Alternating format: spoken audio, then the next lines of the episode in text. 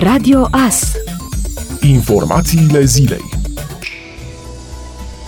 Polițiștii mureșeni au reținut pentru 24 de ore un tânăr bănuit de săvârșirea infracțiunilor de nerespectare a regimului armelor și al munițiilor și uz de armă fără drept. Potrivit unui comunicat al IPJ Mureș, polițiștii s-au autosesizat după postarea unor imagini pe o rețea de socializare.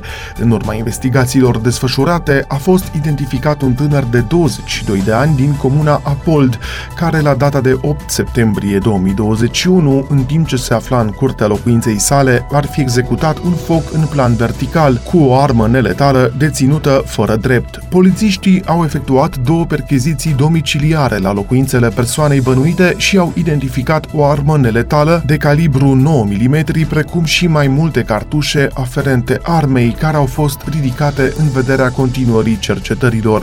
În baza probelor administrate față de tânăr, polițiștii au luat măsura preventivă a reținerii pentru 24 de ore, iar cercetările sunt continuate sub coordonarea parchetului de pe lângă judecătoria Sighișoara.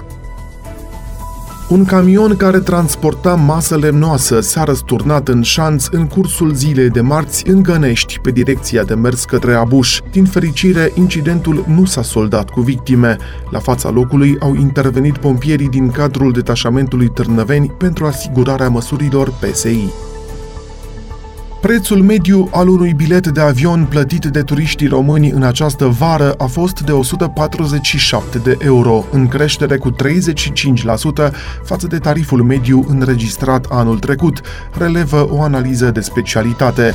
Vânzările de bilete de avion din vara anului 2021 se apropie de nivelul prepandemic, deși efectele pandemiei sunt încă evidente la nivel de industrie. Odată cu creșterea interesului pentru achiziția de bilete de avion, a apărut și fenomenul anulărilor și modificărilor pentru programele de zbor. Astfel, dacă în 2019 doar maximum 5% dintre zboruri sufereau modificări sau erau anulate, în 2021 peste 35% dintre zborurile din sezonul de vară au fost afectate de întârzieri sau anulări. Vacanțele în capitalele europene au revenit în vogă în această vară.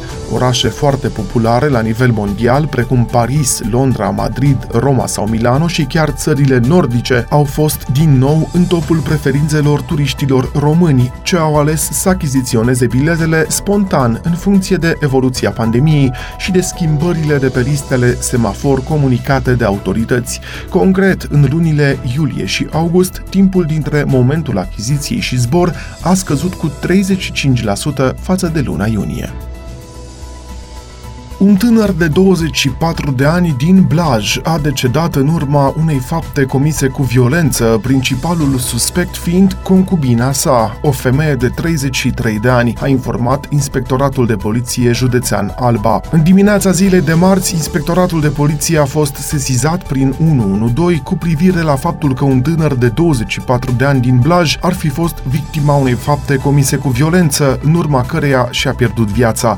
Din primele cercetări, a rezultat că a fost agresat de către concubina sa, o femeie de 33 de ani care este în custodia anchetatorilor, a transmis IPJ Alba. Potrivit sursei menționate, cercetarea la fața locului se efectuează sub coordonarea procurorului de caz din cadrul parchetului de pe lângă Tribunalul Alba, sub aspectul săvârșirii infracțiunii de omor.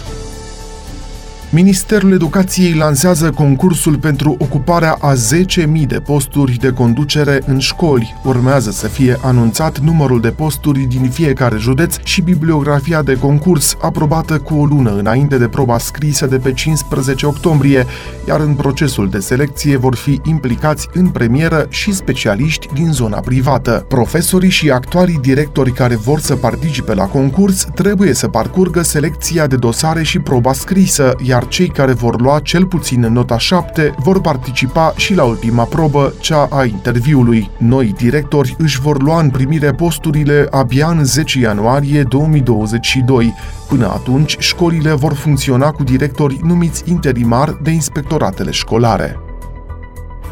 Legendarul fotbalist brazilian Pele, în vârstă de 80 de ani, este pregătit să iasă de la terapie intensivă și să revină acasă, anunță una dintre fiicele fostului fotbalist. Pele a fost operat săptămâna trecută pentru o tumoră la colon.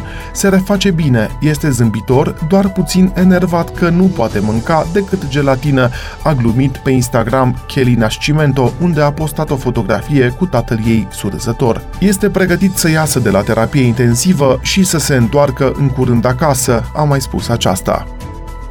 Ați ascultat informațiile zilei. Rămâneți pe frecvența Radio AS Târnăveni.